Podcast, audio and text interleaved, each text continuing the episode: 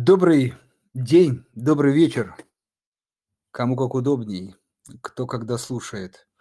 А, Здравствуйте. А, Сегодня у нас а, вторник, 6 часов по Москве, 18.00. Сегодня у нас 11 октября.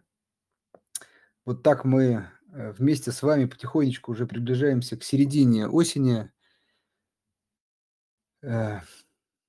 Время бежит достаточно быстро. Еще недавно был знаменитый февраль-март, а сейчас уже октябрь. Сегодня мы поговорим о техническом и фундаментальном анализе, о базовых вещах, которые а, помогают нам принимать решения, помогают нам инвестировать, выбирать а, акции, да и на самом деле другие финансовые инструменты. В общем, сегодня будем говорить об этом. Но э, пока мы потихонечку собираемся, хотелось немножко э, повестки новостной. Эм, Наш фондовый рынок, э, провалившись на прошлой неделе, ну, на прошлой, можно даже уже сказать, некое было восстановление, в общем, в начале, да, а, по понятным, известным всем причинам. А, Старается потихонечку восстановиться, такой некий отскок а, или, опять же, как говорят технические аналитики, может быть закрытие гэпа а, сейчас на рынке происходит. В общем, рынок старается отрасти. Напомню, наверное, наше мнение, еще раз повторим его, наверное, его важно повторять, в том, что, безусловно, скажем так, как это называют сейчас, а, политические э, истории, политические новости действительно не внушают явно оптимизма а, российскому, да и не только российскому инвестору. Но а, очень важно, что пока экономически российская, э, опять же, экономика, повторимся, да, страдает на самом деле не так сильно, как особенно даже закладывали экономисты в начале этого года. И а, по итогам первого полугодия и наши, и даже западные экономисты э, постоянно ухудш- улучшали э, спад в российской экономике. Безусловно, спад есть, то есть, к сожалению, мы не говорим о росте, но мы и не говорим о существенном спаде. И последние события, конечно, настораживают инвестора. Вдруг э, первое полугодие все-таки оказалось хоть и не таким а, плохим, но будет хуже второе, а может быть и первое полугодие 23 и так далее. Вот на самом деле, если убрать эмоции, то вот это, безусловно, может э, давить на рынок. Но все-таки, на наш взгляд, это, конечно, эмоции. Э, Эмоции, которые часто не любят цифр, не смотрят на показатели компании. Кажется, что все так ужасно, и, безусловно, поддаваясь эмоциям, люди продают. Однако, э, что нам, так сказать, инвесторам, которые любят цифры? Конечно, э, когда э, рынок массово продается, э, акции снижаются. Неважно, какие там цифры, да, все-таки акции рулит кнопка э, buy, купить или продать, да. Но э, что очень важно понимать, что когда эмоции остывают, э, то э, компании платят дивиденды, наступают эти даты, выходят отчетности, и вот там э, пока еще раз за первое полугодие не так все плохо, как могло бы казаться в начале. И вот, собственно, вот они, две такие чаши весов. По мере включения так, э, там, политических историй рынок сваливается, по мере того, как нов, новых негативных факторов не добавляется, рынок вспоминает про цифры, про показатели и э, пытается восстанавли- восстанавливаться. В общем, на наш взгляд, это, э, безусловно, будет проходить и дальше. К этому, на наш, опять же, взгляд, инвестор должен морально быть готов. И, собственно, э, к сожалению, наверное, не, не дадим точный прогноз, но, по крайней мере, от чего это может зависеть. Еще раз повторимся, отсутствие негатива– это уже позитив для нашего рынка. Поэтому, если на вопрос, почему сейчас растем, ну, потому что а, после там сентябрьских, э, историй с мобилизацией мы нового ничего, э, ну, скажем так, не получили. Да, наверное, сейчас есть эскалация, а, конфликта, но все-таки, наверное, он, э, и так был в активной фазе, поэтому, тоже тоже, к этому инвесторы так или иначе уже привыкли. Поэтому до появления, надеюсь, да, мы тут все надеемся, что э, как бы всегда, что мы находимся уже в какой-то там э, точке перелома этой ситуации, но все-таки до появления, на наш взгляд, рынок будет так или иначе стабилизироваться, а может быть расти. При появлении того, чего мы сейчас даже не знаем, к сожалению, опять может быть просадки. Вот то, что нас ждет, я думаю, как минимум в ближайшие месяцы. Кстати, еще из все-таки скажу позитивного это, потому что каждый может трактовать это по-своему. Это доллар по 64.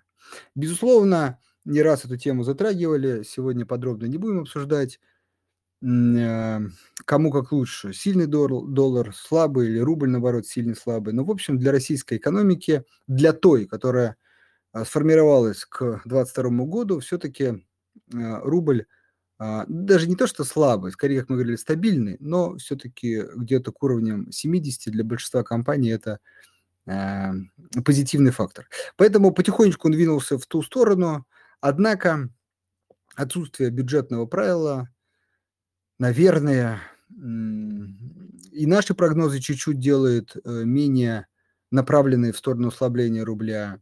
Ну и, в общем, э, посмотрим. То есть сейчас, наверное, если раньше мы говорили 70 э, плюс к концу года, то с учетом все-таки не заработавшего и кажется, что не заработающего да, к концу года бюджетного правила, все-таки рубль может быть хорошо, если там 65-70. Вот мы к нижней границе сейчас приближаемся, но это все-таки тоже некий позитив э, для российской компании. Вот э, такое мое вступление. Напоминаю, что, дорогие слушатели, кто особенно в записи нас слушает, каждый не, раз в две недели. В четверг мы обсуждаем рыночную действительность, рыночные новости, рыночные события, отвечаем на ваши вопросы, поэтому э, приходите.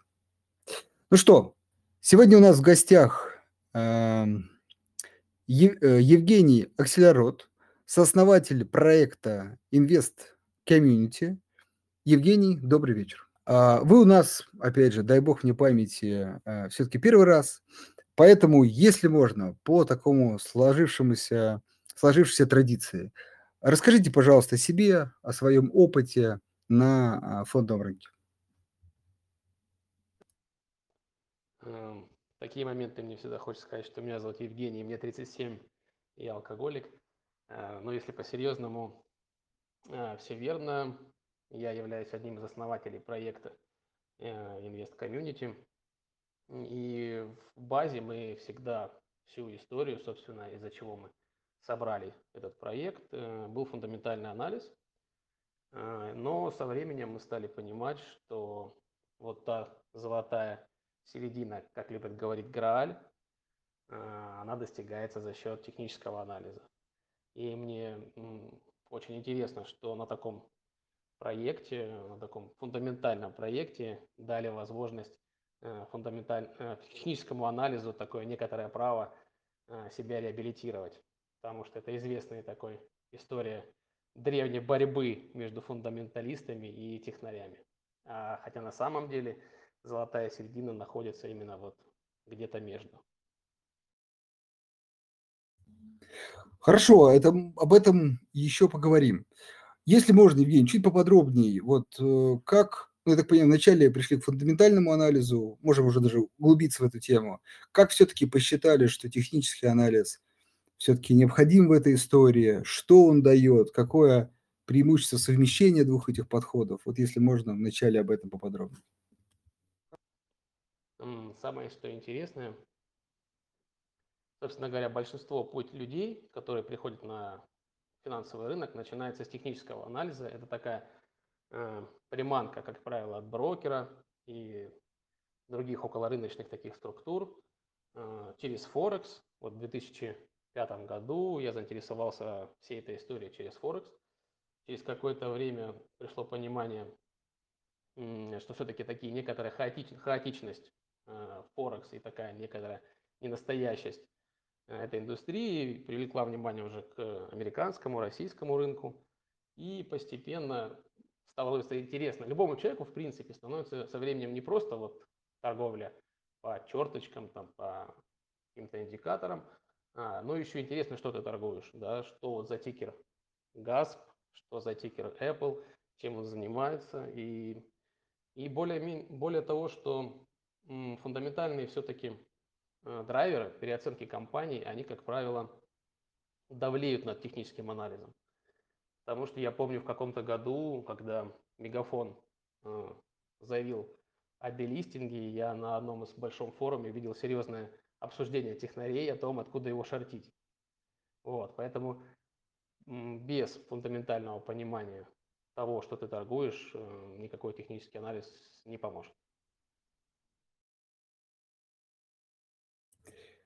Хорошо, давайте тогда как бы по частям сейчас разделим. Вот как раз э, тут Михаил. Да, дорогие слушатели, э, по поводу вопросов, э, повторю еще раз, в последнем посте есть возможность писать комментарии. Там же, пожалуйста, пишите вопросы, мы во второй части обязательно их зачитаем.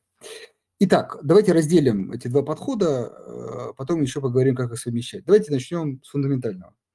Вот особенно важно для начинающих, да и не только начинающих инвесторов, понять, вот если кратенько, что что это подразумевает? То есть какие показатели смотрите, какие, исходя из этого, выводы делаете?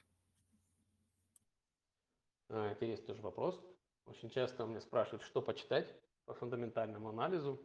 А, и я говорю годовой отчет компании. То есть это базовая книга, а, которая важная для инвестора. И прежде всего надо выбрать ту отрасль, в которой человек, возможно, работает, и ему будет это интересно. И уже после прочтения годового отчета, понимания, чем компания занимается, здесь уже можно углубиться да, в такие книги классические по фундаментальному анализу, там, Грэма, Баффета и других. И если раньше я начинал с таким, так сказать, анализом через классические мультипликаторы, да, как мы любим там ИВА и беда, долг и беда, то со временем стал приходить э, к пониманию, что а, важнее не сами показатели компании, не дешевизна относительно других компаний или наоборот дороговизна, а скорее нахождение тех неких драйверов, которые в будущем даст переоценку. Вот, например, да, если мы берем какую-то классическую там, отрасль, которая занимается добычей полезных ископаемых, и э, какие здесь могут быть драйверы? Это, например, рост э, цен на продукцию компании. Да, будь это угольная компания, это, соответственно, рост цен на уголь, нефтяная на нефть и так далее. То есть, с одной стороны, это как бы кажется, что э, легким, ну, легко, да, то есть мы видим, как цены изменяются на нефть, и мы можем предположить, что... Но со временем это заставляет тебя погружаться глубже в отрасль, изучать уже отрасль не просто в виде графика цены на нефть, а уже понимание, э, от чего зависит эта цена на нефть. И приходит, например, понимание, что количество буровых, например, вышек в Америке влияет э, на объемы добычи, э, объемы разведки и, соответственно, запасы нефти и так далее, какие-то заклю... какие такие показатели глобальные по добыче, они уже влияют на добычу и спроса, уже влияют на цену нефти. И так вот, грубо говоря, выбирая какую-то отрасль, которая интересна, каждый человек может углублять свои знания и здесь уже становиться профессионалом. И какие еще, например, могут быть драйверы? Э, мощное снижение долга. То есть тот, тот самый классический делеверидж. Э, примером это был последний, наверное, Мечел э, в 2021 за счет такой выдающейся конъюнктуры на рынках сталелитейной. Компания удалось загасить очень мощно долг, да, там с, 300, с более 350 миллиардов до 220. То есть и мы поняли вот этот мега мощный ралли. Плюс, опять же, здесь появилась такая волшебная курсовая разница, когда у нас валют, долг в валюте, и если курс падает, соответственно, долг у нас уменьшается за счет того, что курс упал. И, соответственно, это, так сказать, во-первых, изменяет э, размер долга в рублях и увеличивает прибыль. И, собственно говоря, вот весь фундаментальный анализ э, заключается не в так сказать, построении мультипликаторов, сравнении с другими компаниями, табличек, а именно вот в таком поиске драйверов. И самым главным, самым важным, да, фундаментальным таким драйвером для нашей компании это все же является э, дивидендная доходность. То, как насколько быстро мы сможем и заранее понять, какая будет дивидендная доходность хотя бы где-то там в следующем квартале, уже дает нам большое преимущество.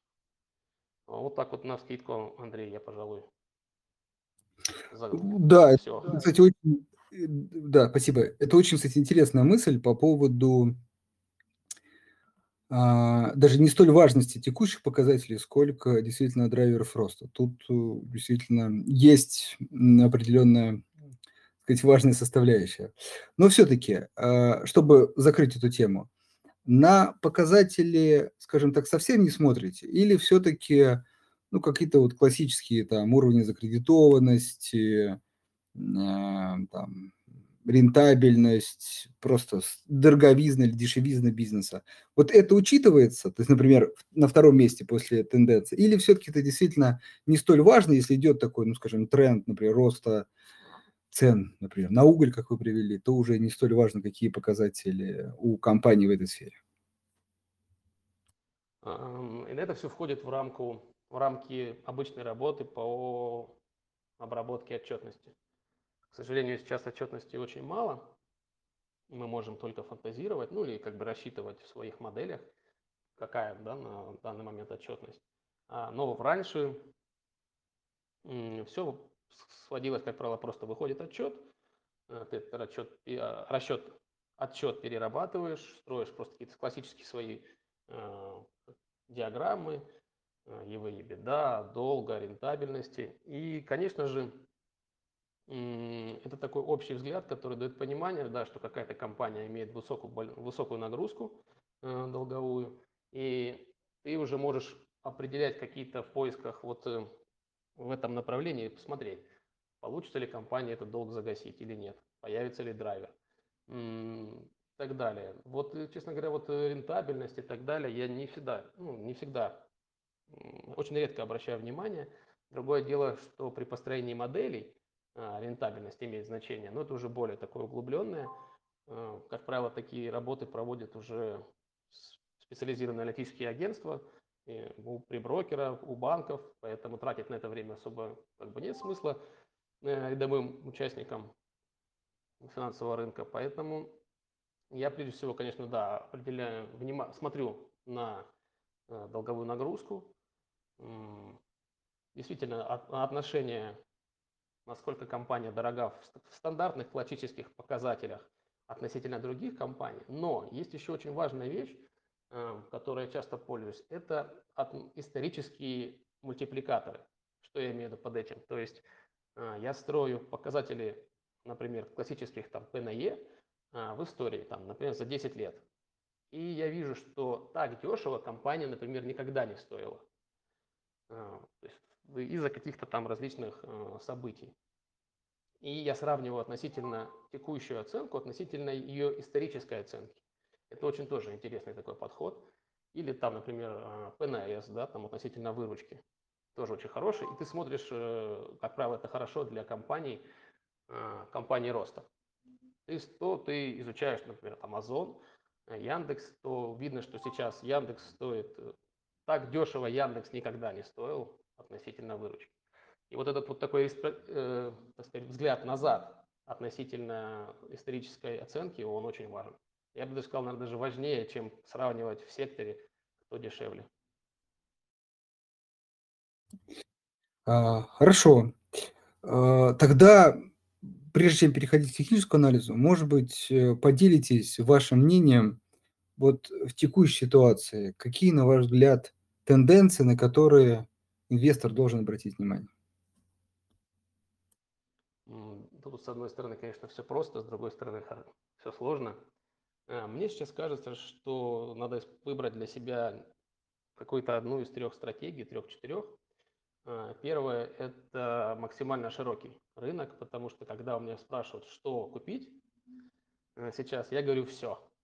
А, и под «все» я подразумеваю максимально широкие такие выборки рынка. Через ETF, можно через ETF, можно кто-то вручную повторяет индекс, хотя, конечно, мне не очень им видится смысл в ручном повторении индекса. А, то есть э, через ETF, которые дают и брокеры, и различные фонды, то есть максимально широко размазывать свой риск, потому что нам сложно, конечно, в будущем определить, как, э, какая отрасль окажется под ударом. А второй э, вариант – это уже сконцентрироваться на внутренних историях. А, например, там, как мы говорим, там водка Белуга, а, Сбербанк, банк внутри, который уже весь максимум, что получил, уже, так сказать, получил. Какие-то финансовые организации внутри России и так далее. То есть именно выбрать те отрасли, которые уже замкнуты и получают э, всю выгоду внутри. И такой вот, э, сказать, третий, самый сложный, это уже, конечно, самому приниматься за анализ и выбрать по одной компании из каждой отрасли. Там, будь то нефтяная, металлургическая, финансовая. И вот каждый должен сам, конечно, по себе выбрать. И здесь такой еще интересный нюанс.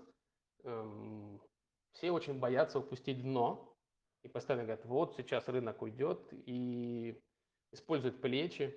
Хотя, учитывая на то, насколько рынок упал, и если мы допускаем, что в ближайшее время а, геополитическая обстановка изменится в положительную сторону, то на самом деле апсайда а, и прибыли хватит всем. Потому что тот уровень а, денег, которых сейчас влил Центробанк э, с Минфином систему, тот самый М2, он очень огромный и огромный объем. И этот объем, если в итоге все-таки начнет воплощаться в показатели компаний, то индекс, по идее, при положительной геополитической динамике должен, ну, как минимум, дойти до тех же вершин, а то и сделать перехай. А, ну, где-то вот так. Вот такая идея. Да, спасибо. Э, мы, кстати, тут очень совпали во мнениях как раз, наверное, основным драйвером роста нам тоже видится в первую очередь не столь показатели компании, сколько, ну, скажем так, ожидаемая вернее, де, рост денежной массы, наверное, уже э, случился, но де, как сказать, больше денег не равно больше трат. Э, вот. Но со временем, как сказать, эта взаимосвязь э, всегда коррелирует. Вот. Поэтому как раз вот некая ставка на, скажем, аккуратненько, чуть более высокую инфляцию, чем там, рассчитывает или планирует Российский центральный банк, вот э, это как раз та ставка на рынке акций. Но опять же, все-таки оговоримся, с, ну, как бы, при условии, что геополитические риски, по крайней мере, не ухудшаются. Так, э, с этим разобрались. Очень, кстати, интересное мнение. Э, теперь к техническому анализу. Ну, расскажите, пожалуйста, какими, каким инструментарием тут вы пользуетесь, потому что Технический анализ, ну, действительно, очень обширное понятие, много инструментов туда входит. Вот э, что вы именно вкладываете в технический анализ, ну и как используете его? Андрей, я могу еще немножко извиняюсь. Эм, хотел бы еще немножко такую тему затронуть. Она сейчас очень ярко скрылась э, в текущий момент, и это психология. Я техническому анализу вернусь. Вы не против, Андрей? Если ну, так очень быстро коснемся психологии. Я только за. Давайте можем, посмотрите, можем не быстро, а поговорим об этом поподробнее. Действительно важная тема. Да, очень много ко мне вопросов через личные каналы обращаются. И со временем стал понимать, что самая большая проблема в текущий момент это э, в ошибочном в ошибочной идентификации э, людей Э, в том статусе, в котором они приходят на рынок. К сожалению, именно с этого должен начинать брокер, именно, именно с по, по помощью для инвестора в определении своего психотипа, своего, своих возможностей да, участия на рынке. И что я имею в виду? Я бы более того представил бы такую пирамиду перевернутую, в которой бы стоял бы квадратик психология, а дальше уже все остальные квадратики, там обучение, финансовый анализ, технический анализ строился – и здесь, прежде всего, нужно понять человеку а, свою натуру, свою психологическую основу. И очень просто понять. И надо просто вот представить такую ситуацию или вспомнить в своей жизни, когда вы занимали другу или родственнику семьи какие-то там деньги, И человек по тем иным причинам не отдавал эти деньги. И вот если менялось ли ваше отношение к человеку, менялось ли ваше отношение к ситуации, э, если вам предоставлял это дискомфорт, э, вы начинали чувствовать какую-то агрессию, разочарование, то я с 90% уверенностью могу сказать, что данному человеку количество активов, задействованных в акциях, должно быть минимальным. И ему лучше воспользоваться более такими консервативными э, инструментами. Тут уже большой выбор, облигаций государственные, э, облигации, соответственно, частных компаний. И вот это самое главное, что человек изначально позиционирует себя как инвестор – но по натуре своей не является инвестором и попадая в какую-то сложную ситуацию, он начинает чувствовать дискомфорт, э, его начинает шатать, он начинает переживать, и это влияет на его жизнь. И вот прежде всего, мне кажется, нужно с этого начинать во всех книгах, во всех обучающих курсах, прежде всего, человеком проработать эту тему, чтобы он определил для себя, он инвестор – спекулянт э, или держатель облигаций. Ничего про, э, обидного в слове там, спекулянт там, или так далее в этом нет. Я не закладываюсь в какую-то такую нотку презрения. И в этом ничего нет. Каждый выбирает свой путь, каждый выбирает какой-то свой способ заработка, но в будущем это очень поможет, причем именно в такие моменты, как сейчас, это все скрывается, и я вижу по многим людям, э, публичным людям, где они все-таки в сложный момент оказались не готовы к, к инвесторскому подходу.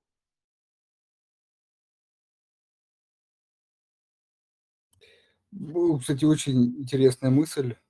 Хорошо. А, скажите, пожалуйста, только единственное такой доп. вопрос. Все-таки по вашему опыту, по мере знакомства с фондовым рынком, а, по мере переживания, прохождения кризисов, все-таки вот этот, как бы, знаете, психотип, характер, да, он меняется? Интересный вопрос для меня. Или все-таки вы считаете, ну, как вот изначально вы привели примеры, определили, и, скорее всего, сложно, например, привыкать к потерям, если человек эмоциональный, то, в общем, то, как сказать, э, к этому привыкнуть, адаптироваться будет очень сложно. Я даже более того кардинально против э, к попытке изменения натуры, какой-то такой вот ломки натуры, ты должен быть инвестором, терпи. Я очень кардинально против этого. И более того, если вы испытываете какие-то дискомфорты от процесса инвестирования, то ну, не нужно себя менять, нужно лишь под, изменить подход, систему инвестирования. А, но со временем, мне кажется, да, действительно, а, здесь опять же такой момент.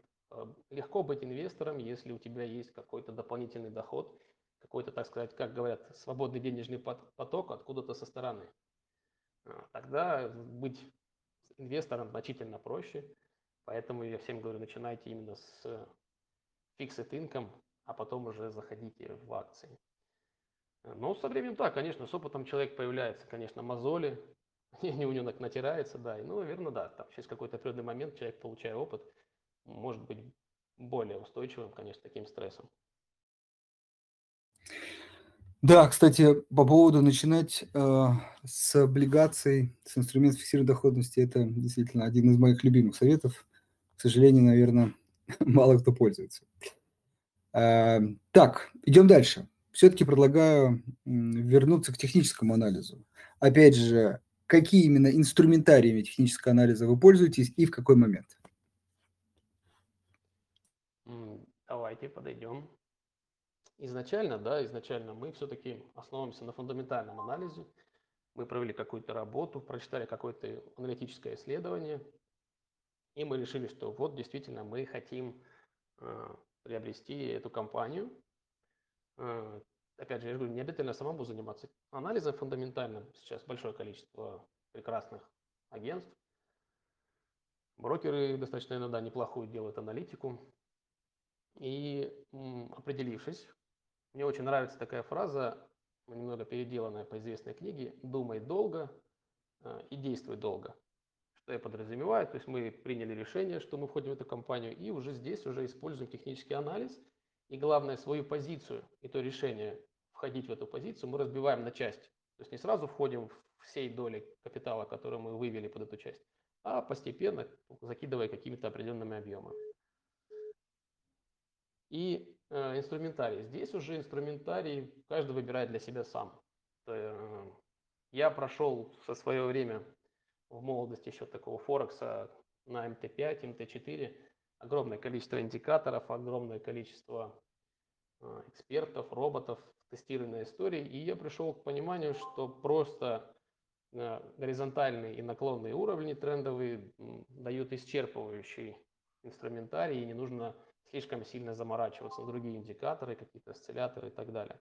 Но каждый готовит свой, каждая домохозяйка готовит свой борщ по-особенному, поэтому здесь я уже отдаю э, выбор каждому свой, но главное, что технический анализ должен отвечать на два вопроса, точнее даже на три. Первый вопрос – это где зайти, и самое главное, второй вопрос – где выйти в случае, если мы ошиблись. Потому что Многие думают, что технический анализ – это такой некий шар, такой палантир, который покажет, куда идет, и также думают, как и фундаментальный анализ. Но на самом деле нет. На самом деле оба эти подхода бывают ошибочные, и технический анализ должен как раз-таки дать вот эту точку, где мы, понимание, где мы ошиблись. И мы можем отступить и заново провести какой-то фундаментальный анализ, технический анализ, и уже сформировать новую точку.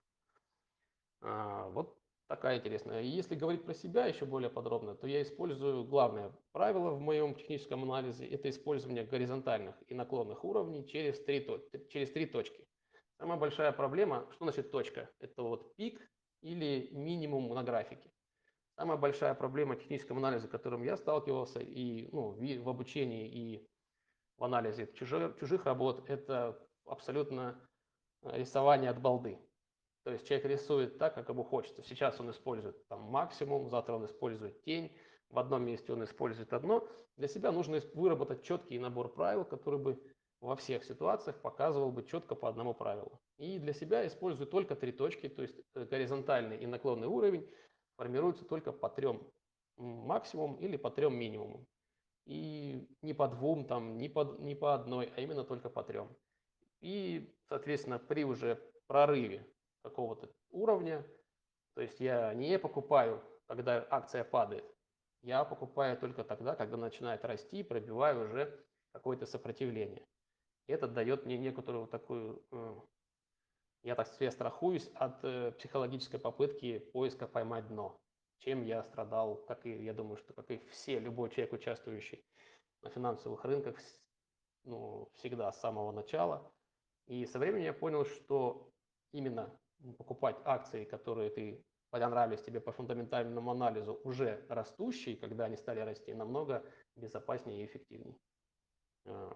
Вот такая история. Хорошо, а, Евгений, вот эм, такой важный для меня вопрос, а, с которым я всегда сталкивался. Вот смотрите, допустим, вы отобрали бумагу, которая подходит фундаментальной точке зрения. Есть э, тренд на рост и так далее. А, вы построили там уровень, пробу уровня, все как бы складывается. Но, опять же, по каким-то причинам, например, вот как в России там сентябрьские э, события, а, ну или какой-то там форс-мажор, и акция, собственно, падает. Но при этом вы понимаете, что фундаментально она интересна, но вам надо в ней сейчас фиксировать убыток, потому что, ну вот, был определен стоп. Вот вы все-таки в этой ситуации по стопу выходите и ждете, как бы, куда цена там снизится, или, может быть, с этой точки, к сожалению, начнет снова расти, то есть нужен снова какой-то новый пробой, или все-таки в этой ситуации вы не выходите? Вы правильно сказали. Главное определить, э, влияет ли новая переменная э, в нашем анализе, новое появление новой переменной – на результаты нашего фундаментального анализа.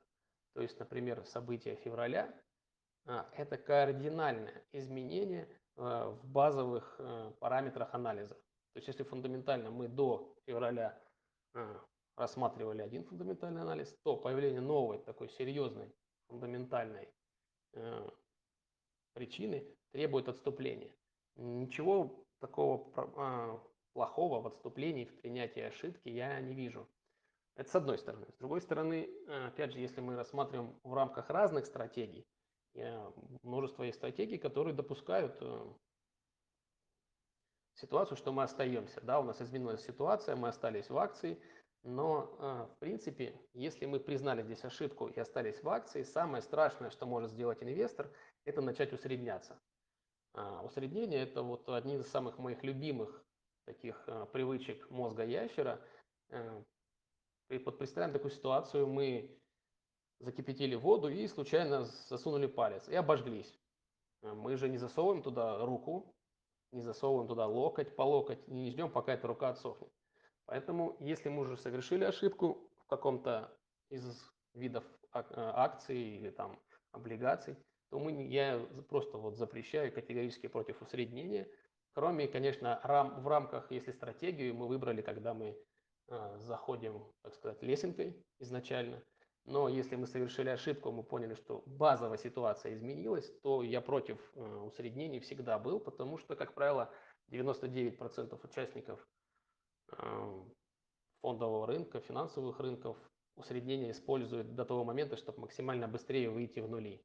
И получается такая, такая ситуация, что мы все большим и большим количеством капитала рискуем, только не ради прибыли, а только чтобы максимально быстро из этой позиции выйти и вот убрать вот эту психологическую боль.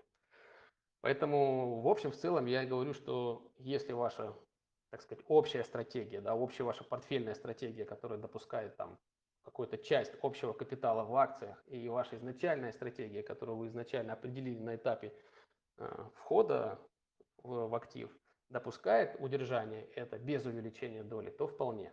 Если же для себя, то в случае каких-то форс-мажоров, каких-то изменений базовых э, параметров анализа, я сразу же выхожу, максимально режу ошибочную позицию и возвращаюсь на эту позицию. Я говорю, что да, здесь я совершил ошибку. Я пытаюсь найти, в чем я ошибся. Это был фундаментальный анализ. Я ошибся в фундаментальном анализе, что-то не учел. А, или же какая-то техническая ошибка, или же просто какая-то ситуативная. И в случае, если после повторного анализа оказывается, что в принципе все нормально, это какая-то была ситуативная проблема, то я перезахожу используя, опять же, технический анализ. Евгений, смотрите, вот еще раз уточню. Когда фундаментально изменилось, тут понятно. Вот очень хотелось бы услышать, когда не изменилось фундаментально.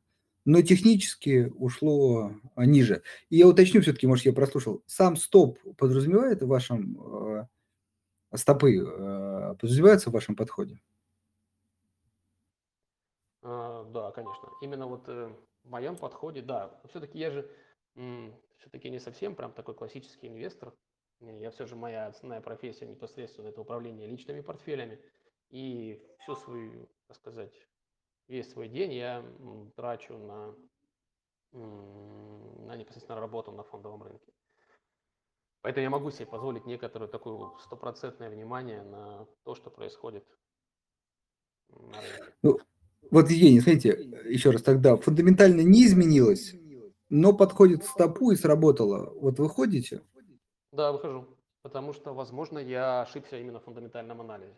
То есть, если я зашел и подходит к стопу, цены упали, то я выхожу и пытаюсь понять, где именно я ошибся. Если ничего, ошибок никаких не было, я опять перезайду, и я абсолютно не испытываю каких-то там разочарований и боли в случае какой-то локальной, локального убытка.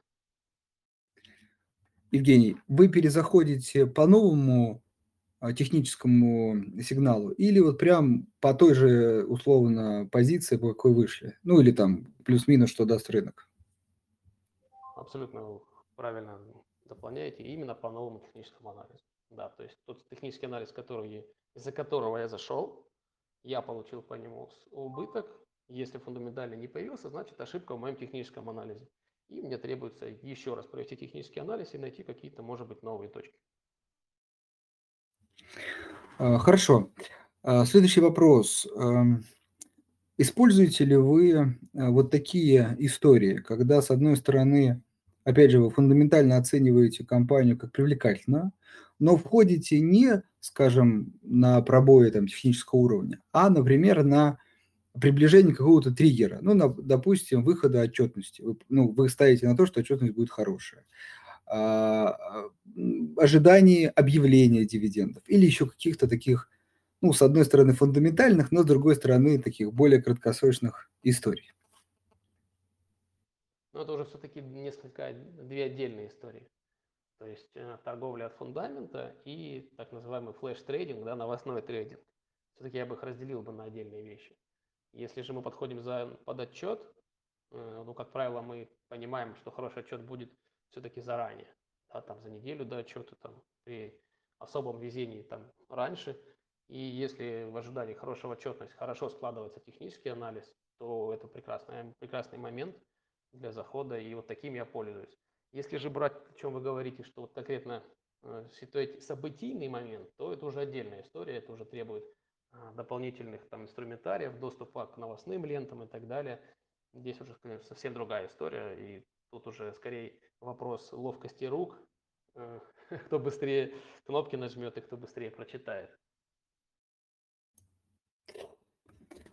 Понял. Хорошо, дорогие слушатели, еще раз призываю вас задавать вопросы. Вижу несколько вопросов, но постараемся ответить ну, тут не совсем, что называется, э, в тему сегодняшнего диалога, но как сказать, не будем проходить мимо. А, а вот по теме, еще раз, э, вижу несколько вопросов, сейчас зачитаем. Поэтому, пожалуйста, пишите. Сейчас мы как раз к ним перейдем. Давайте вот этот вопрос, пока начнем с вопроса Михаила. Звучит он следующим образом, я чуть-чуть перефразирую. Если человек определился, что он, ну, спекулянт, да, в хорошем, опять же, смысле, хочет активно торговать, более быстро увеличивать капитал, вот в этом случае э, фундаментальный анализ нужно дополнять, то есть не знаете как, не технически фундаментальным, а вот наоборот, он поставил, ставит исключительно, не исключительно, а в большей степени на технический анализ. Нужен ли в этом случае тратить время? Это все-таки большая на самом деле история, изучать компании, тренды и так далее. Вот нужно ли дополнять его технически и фундаментально? Обязательно нужен, потому что э, незнание ситуации, в которой находится сейчас компания, может привести к проблемам. И тут даже технический, технический анализ не поможет. Например, да, ситуация в Петропавловском. Да, мы же помним, какие проблемы начались, э, невыплата по бандам, такой несколько конфликт, или невозможность продавать золото. И, соответственно, когда появляется такой фундаментальный, э, серьезные вещи, то есть которые очень сильно влияют на компанию, находить сигналы на покупку на данном активе э, очень опасно. Соответственно, даже если вы 100% используете технический анализ, всегда нужно э, как минимум понимать, в каком состоянии находится компания. Тоже вот, например, по полиметаллу, да, там ниже даже увидел мой вопрос. То есть, если вы не знаете, что компания в будущем, скорее всего, разделится да, на, два, э, на две отдельные компании, на компанию в России и компанию, работающую исключительно с западными партнерами, Э, здесь опять же нужно понимать, что это может привести к какому-то выкупу, к каким-то еще таким юридическим проблемам. Поэтому здесь понимать, что лучше с этой компанией, например, побыть в стороне и так далее. То есть фундаментальный анализ очень важен, хотя бы не в том плане, что вы изучаете мультипликаторы, да, там, отчетности, строите какие-то модели, но знание, то есть в какой ситуации находится компания, э, очень важно. Будет ли там влиять какой-то выкуп, или как, например, сейчас с НЛ, да, вот мы знаем, что а, Лукойл, возможно, да, получил а, разрешение на покупку активов НЛ в России. Соответственно, это будет вызов, 100% вызовет какой-то какой рост, какое-то определение цены, по которой пройдет сделка. Поэтому искать, например, шарты на, данном, на данной акции очень-очень опасно и ошибочно. То же самое про Юнипро мы знаем, что некоторый интерес э, Синара да, проявила к, к активам Юнипера в России. Соответственно, опять же, будет какой-то выкуп по этим компаниям. Мы узнаем какую-то оценку рыночную при сделке. Соответственно, опять же, шарты по этой компании опасны, и, да не бессмысленны, по сути. То есть мы знаем, что как очень высокий потенциал роста.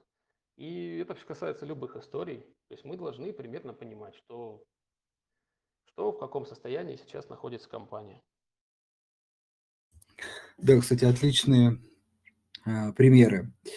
Так, такой вопрос немножко отступления, но, наверное, это сейчас одни из самых э, тревожащих инвесторов вопросов. Давайте тоже попробуем на него ответить.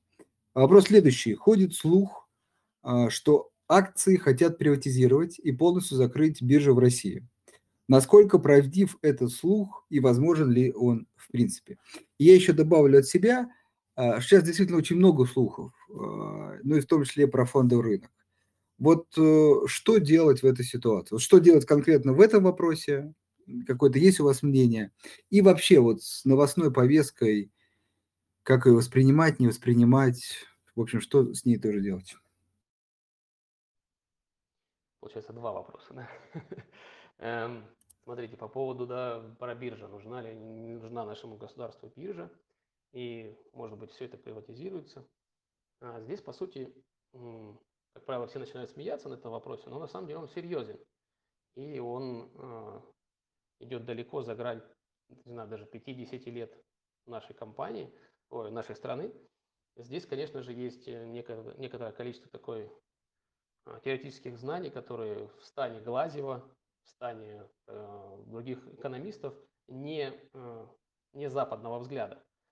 И в которой говорят действительно, что если государство берет на себя полностью функции э, главного кредитора для крупных э, инфраструктурных а, проектов. В частности, это вот книга «Кристалл роста» э, Галушка. Она об этом рассказывает, об истории Советского Союза, когда с 30 по 56 год компания росла ежегодно двузначно, компания, государство росло ежегодно двузначными темпами прироста. То есть не один, два, там, как вот сейчас, да, там говорят, а может быть у нас будет 0,5 э, роста там в 2023 а именно двузначными. Тогда действительно, что если Россия уходит полностью от э, западного развития в рамках э, теории экономикс, то действительно, да, как таковой фондовый рынок не нужен, потому что государство будет, в принципе, практически единогласным э, кредитором крупных компаний, и причем эти кредиты будут очень низкого. Но сейчас, э, очень пристально наблюдая за теми решениями, Э, Центробанка, Минфина и то, как происходят события вокруг вообще э, финансовой системы, я вижу, что мы не сильно, так сказать, отрываемся от старых таких теорий. И в рамках этих теорий наличие рынка облигаций с участниками именно государством и с участником физических лиц и других инвесторов, оно без него невозможно будет функционировать в рамках предыдущей парадигмы. Да, мы видим изменения, когда у нас э, бюджетное правило меняется, мы теперь больше не покупаем да, доллары и евро, не накапливаем эту вот кубышку, которую могли бы да, потратить на какие-то проекты, а меняем ее на какие-то нам новые да, валюты, там юань, э, рупии, там, возможно, лиры. Но все это все равно остается в рамках э, предыдущих систем, поэтому никаких рисков я не вижу э, для нашего фондового рынка. Плюс, более того, ну, государство имеет а, основной контроль за крупными компаниями, имеет, так сказать, тут там то золотую акцию, то больше контроль за счет большего количества акций, поэтому ну, смысла в этом нет никакого приватизации, только какое-то вызовет э, внутреннее напряжение среди населения. Более того, мы видим, что государство вполне, так сказать, стремится поддерживать ну, несмотря, конечно, кроме истории с «Газпромом», но в целом э, видно, что государство все-таки думает о том, что фондовый рынок э, должен быть в нашей России. А, вы знаете, я от себя добавлю, э, что вот, во-первых, ситуация с «Газпромом» действительно вы хорошо вспомнили. Я, конечно, не знаю, но думаю, что не последняя часть принятия сказать, промежуточных дивидендов, что на самом деле для «Газпрома», дай бог мне памяти, редкое явление – как раз э, некая реакция а, рынка, в том числе и сообщества на э, весеннее принятие решений. Вот. Ну, по крайней мере, я как сказать, надеюсь, что как сказать, голос инвестора тоже участвует в принятии решений. Понятно, что в текущей ситуации это далеко не самое важное, но все-таки, да, все-таки э, дивиденды состоялись, дивиденды рекордные для российского рынка, объем вообще исторический, поэтому как это, с, некой, э, с неким э, оттенком весенним, но осенняя история в некой степени, по крайней мере, на мой взгляд, компенсировала неприятную историю. По поводу вопроса о приватизации, хочется тоже свой комментарий сказать, что на самом деле в кризисные особенно моменты это очень такая, знаете, соблазнительная история, когда а, как бы хочется, чтобы государство все взяло в свои, говорится, надежные крепкие руки и, как знаете, приказало расти экономике, приказало ей развиваться. Да? То есть вот она не растет, там цены растут, что какие-то проблемы, а вот мы сейчас все национализируем и э, прикажем всему расти. И, к сожалению, к моему, к сожалению, некоторые действительно э, крупные экономисты эту историю популяризируют, как бы рассказывают. В теории это, как всегда, все хорошо работает.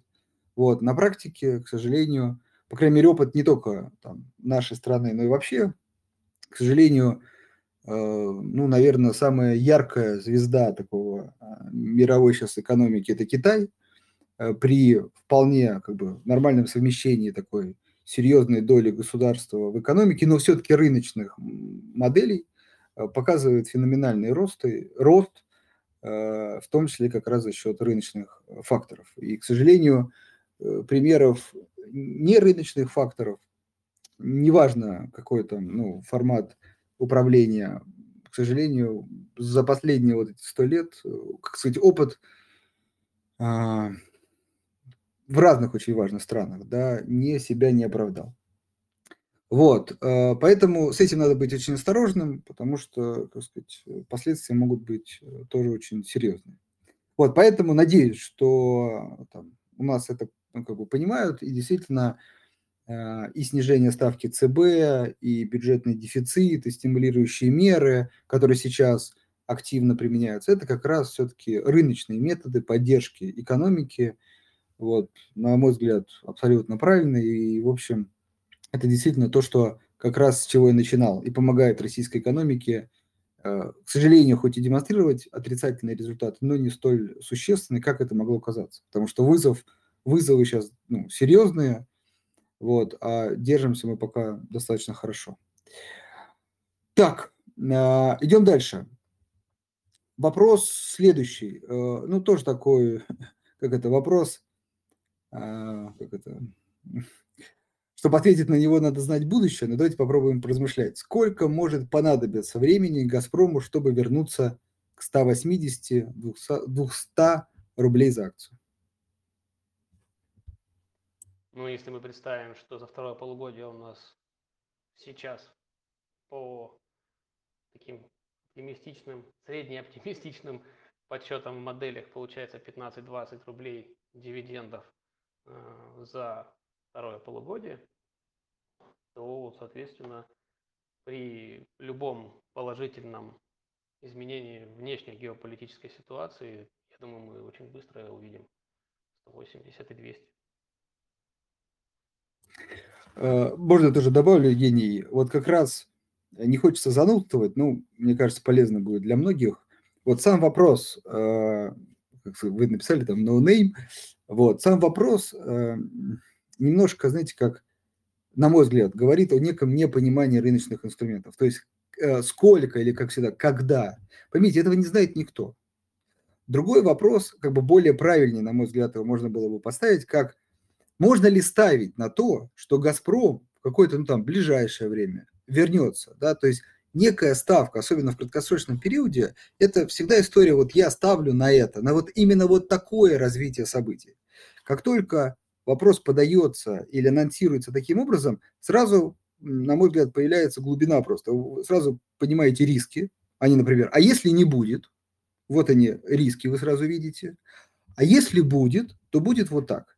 И сразу как бы более правильная картина, а не то, что а, там сколько времени. То есть, во-первых, это уже как факт воспринимается, да. Второе, не, не чувствуются риски, не понимается. Второе, э, никто не ответит, сколько понадобится времени, потому что а, опять же, когда вы говорите, вот я ставлю на это, вы тут же понимаете, что это может сдвинуться, нужно будет больше времени или меньше. на самом деле, вот когда, опять же, как вы, Евгений, сказали, на факт, тут может случиться хоть через месяц, правильно, если как-то там сейчас договорятся, да, а может быть и да, там, не знаю, через полгода, да, а может быть и год. То есть, опять же, в зависимости от обстоятельств и тех же самых дивидендов. Вот. Ну, про полиметалл вы очень хорошо, кстати, прокомментировали. Тут, на самом деле, наше мнение схожее. Наверное, я могу добавить от себя а, еще про поле золота, ну, тоже золотодобытчики. А, на самом деле, на наш взгляд, уровни фундаментально такие интересные, но, опять же, в поле золота. Но все-таки, вот опять же, про пользу там фундаментала и макростатистики, мы, мы живем, находимся в периоде роста ставок. В периоде роста ставок не всегда и не обязательно золото должно падать, но вот расти ему чаще всего э, сложно в эти периоды. А э, золотодобывающие компании все-таки э, даже при хороших показателях, при падающем или не растущем золоте, ну, как бы нет вот этого триггера, да, который мог бы акции э, двигать вперед. Поэтому наверное, для себя скажу, вот, Евгений, что добавьте, пожалуйста, свое мнение выскажите. Пока э, период такой активный, а сейчас тем более шаги по повышению ставок достаточно серьезные в мире, вот пока история сохраняется, все, что связано с золотодобычей, скорее будет под давлением, и, наверное, фундаментально вот мы здесь э, точку роста скорее ждем в будущем, нежели сейчас рекомендуем к покупке. Ну да, у нас получается здесь два таких момента. Первый это да, ставки. Когда ставки растут, золото никогда не растет. По-моему, там такое точное правило статистическое. А, а второе, то, что, например, полюс является самым эффективным да, добытчиком, имеет самые низкие затраты. И, грубо говоря, при такой цене, возможно, мировые, часть мировой золотодобычи начнет отваливаться, и, соответственно, некий, некое предложение уменьшится. Ну, и опять же, если говорить по полюсу, да, и вообще по всем текущим ценам на рынке, здесь главный вопрос стоит в том, что а не может ли случиться так, что текущие все проблемы, а, текущие ситуации уже полностью впитались в цены. Это очень сложный уже вопрос, такой долгий, дискуссивный. Сложно, конечно, на нее так быстро ответить, но это надо понимать, что да, здесь две, две таких, два таких подхода. Возможно, лучше дождаться, когда все более-менее наладится, и тогда уже спокойно покупать, потому что апсайд, повторюсь, очень большой, и если мы даже упустим там 20% от, от дна, то оставшиеся нам с лихвой хватит, чтобы вполне заработать.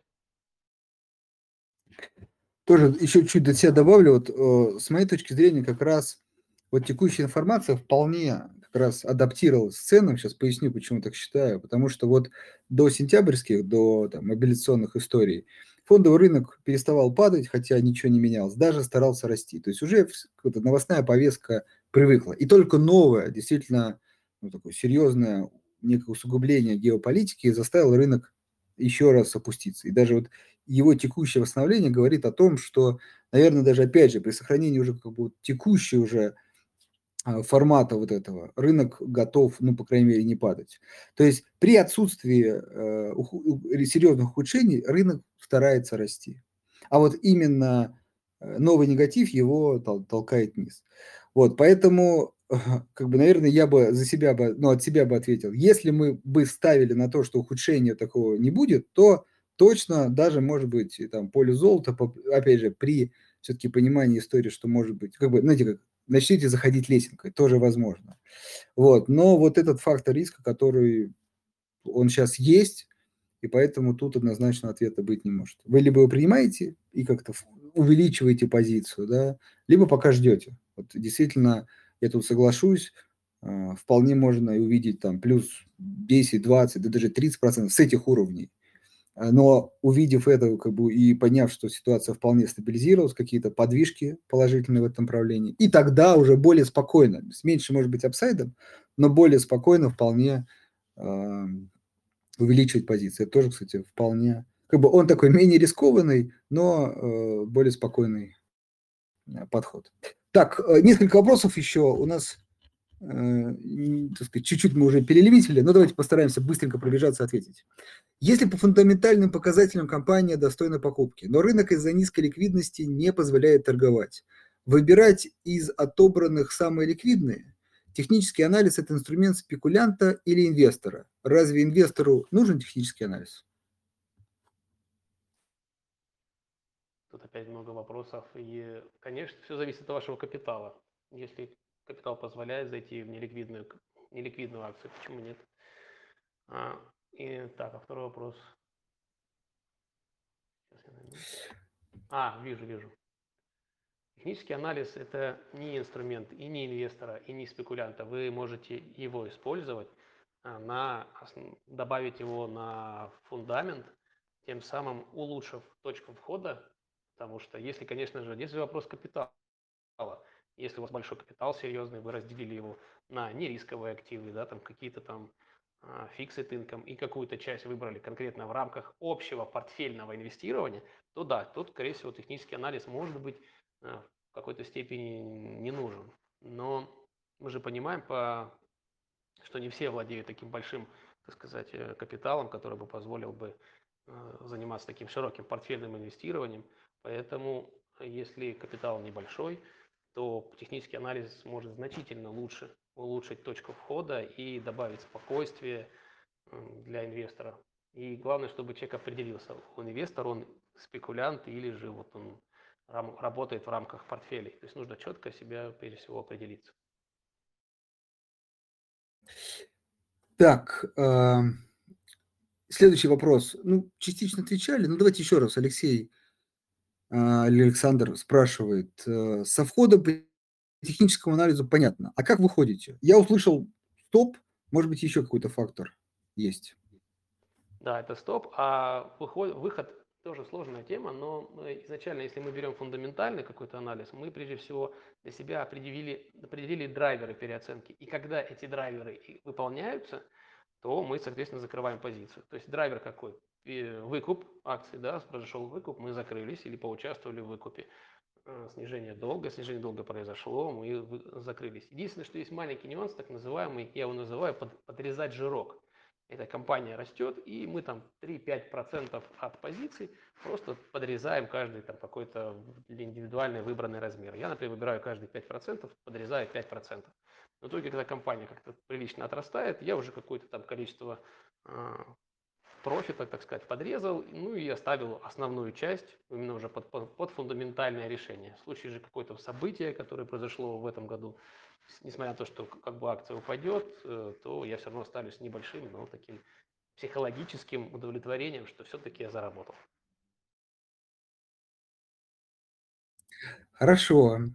Так, следующий вопрос. А, вот, да, такой стандартный вопрос. А, от уровней торгуют очень много спекулянтов и роботов. Неужели маркетмейкер не ловит инвесторов на уровнях и э, делает им убытки, что является подтверждением входа по уровню. К вопросу, кукол есть или кукла нет, да? Да, да, да, это вот про вот про это, да. Ну, на самом деле, на, на самом деле, конечно, когда рынок такой стал у нас сейчас тонкий, то некоторое воздействие а, маркетмейкеров, оно заметно. Более, но здесь нужно понимать, что маркетмейкер это не всегда злой профессор, который желает убытков, да, уча, убыткам, убытки для участников. Часто он э, совершает какие-то действия, чтобы выровнять свои нейтральные позиции. Маркетмейкер же это, это же как бы э, институциональный, институциональный такой участник, который поддерживает ликвидность в стакане. И, соответственно, все его, так сказать, вынужденные покупки или продажи э, заставляют его в какие-то моменты получать какие-то такие э, перекосы в позициях. У него же должна быть всегда нейтральная позиция. Э, но там, если сильно резко акция выросла, то в какой-то момент он может быть в некотором таком убытке. Поэтому он вынужден иногда там делать эти глубокие откаты, чтобы свою позицию выровнять. И да, действительно, именно исключительно с точки зрения технического работы маркетмейкинга происходят такие события, которые нам кажется, что это такой злой кукол специально прошелся по нашим стопам. А критерием пробоя – это закрытие, а, закрытие выше а, уровня или ниже уровня. Соответственно, если выше уровня закрылось, а потом ушло вниз, то, соответственно, мы понимаем, что мы ошиблись в своем техническом анализе, и это вход ошибочный, ну и так далее. То есть э, именно критерий закрытия выше или ниже является основным критерием в понимании, есть у нас сигнал технический или нет, если брать уровни и трендовые. Евгений, уточню, вот закрытие дня, часа, там, как, какая ну, там, свеча? Вы как это, тянете ниточку такую, которая открывает ящик Пандоры. Здесь уже каждый сам для себя вырабатывает в рамках системы. А для себя же я скажу, что я уровни беру с дневных четырехчасовых э, графиках, графиков, ну, в таймфреймах. Вот. Но пробой и вход я уже определяю на пятиминутных графиках. Здесь уже два критерия. Это закрытие пятиминутной свечи выше этого уровня и второй критерий рост объемов. И даже, наверное, третий критерий, это нужно все-таки смотреть еще на индекс, как в общем себя рынок чувствует. Если у нас идет такой, сказать, рост фронтом, то, соответственно, вероятность положительного исхода выше. Если мы видим, что у нас идет падение фронтом, да, у нас там из 50 топовых акций там 45 падает, а одна какая-то растет, и то покупать, конечно, в этом, покупать эту одну единственную акцию, которая растет против рынка, как минимум опасно. Так, следующий вопрос от Сергея. Тут что-то вот я, как сказать, видимо, я, как сказать, либо это что-то новое в техническом анализе, либо в свое время я пропустил. Ну ладно. Евгений спрашивает, как относитесь... А, нет, Сергей спрашивает.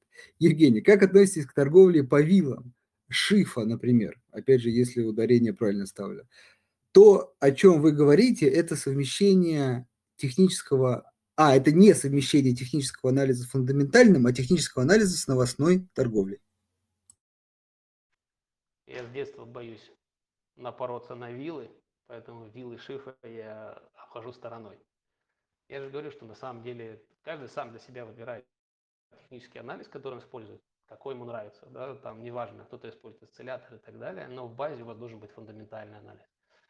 По поводу последнего, это не совмещение ФАСТА, а НТА с новостной торговлей, да нет, это просто разные вещи. То есть э, изначально всегда в базе вы должны знать, что вы торгуете, ради чего вы торгуете, поэтому фундаментальный анализ всегда в базе. А вот торгуете ли вы по новостной торговле или там же с ТА, ну здесь каждый комбинирует свой суп так, как ему удобно. Отлично. И финальный вопрос про от Эдуарда. А, в целом, на сегодня-завтра на что сделать ставку при выборе стратегии начинающему инвестору? Вот я думаю, именно бумагу, а вот э, подход. То есть, что почитать, наверное, с чего начать, вот если можно. Если мы говорим о непосредственно завтрашнем участии в рынке, да, у нас, есть такая необходимость, то прежде всего начинающему рынку, о, начинающему инвестору лучше всего максимально размазывать. Размазывать, размазывать и размазывать. А, как можно больше акций, как можно больше ETF, как можно больше валют, размазывайте риски, потому что даже профессиональные участники рынка э, очень в туман, так сказать, туманным взором смотрят на будущие события. А, если Евгений, вот почитать...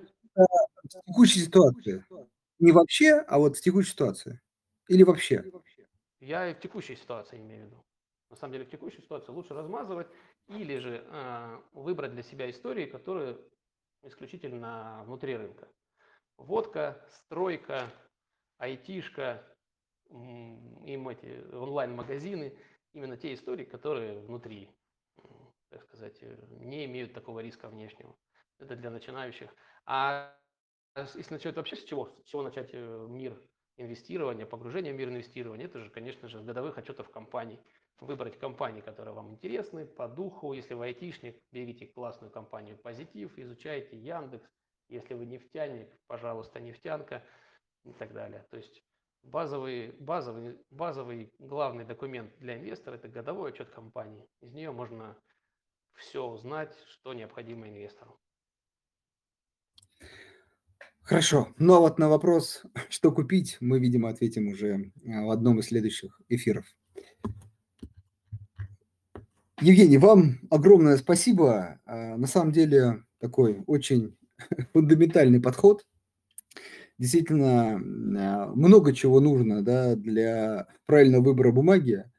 Тут и, с одной стороны, технического анализа недостаточно, с другой стороны, фундаментального тоже, э, так сказать, не 100%. Приходится совмещать, узнавать максимально а, много о бумаге. И по поводу совета читать отчет, тут абсолютно согласен. Еще, наверное, от себя добавлю, что очень важно, ну, тут в хорошем смысле, чтобы вам компания нравилась. Тут важно а, не впасть совсем, как бы, все плохо и фундаментально технически а вам бизнес как бы нравится, а, но вот все-таки а, я бы еще добавил бы к фундаментальному техническому еще некие симпатии к бизнесу, там, может быть, к менеджменту, к проектам, к истории, будущему компании. Это тоже очень важно.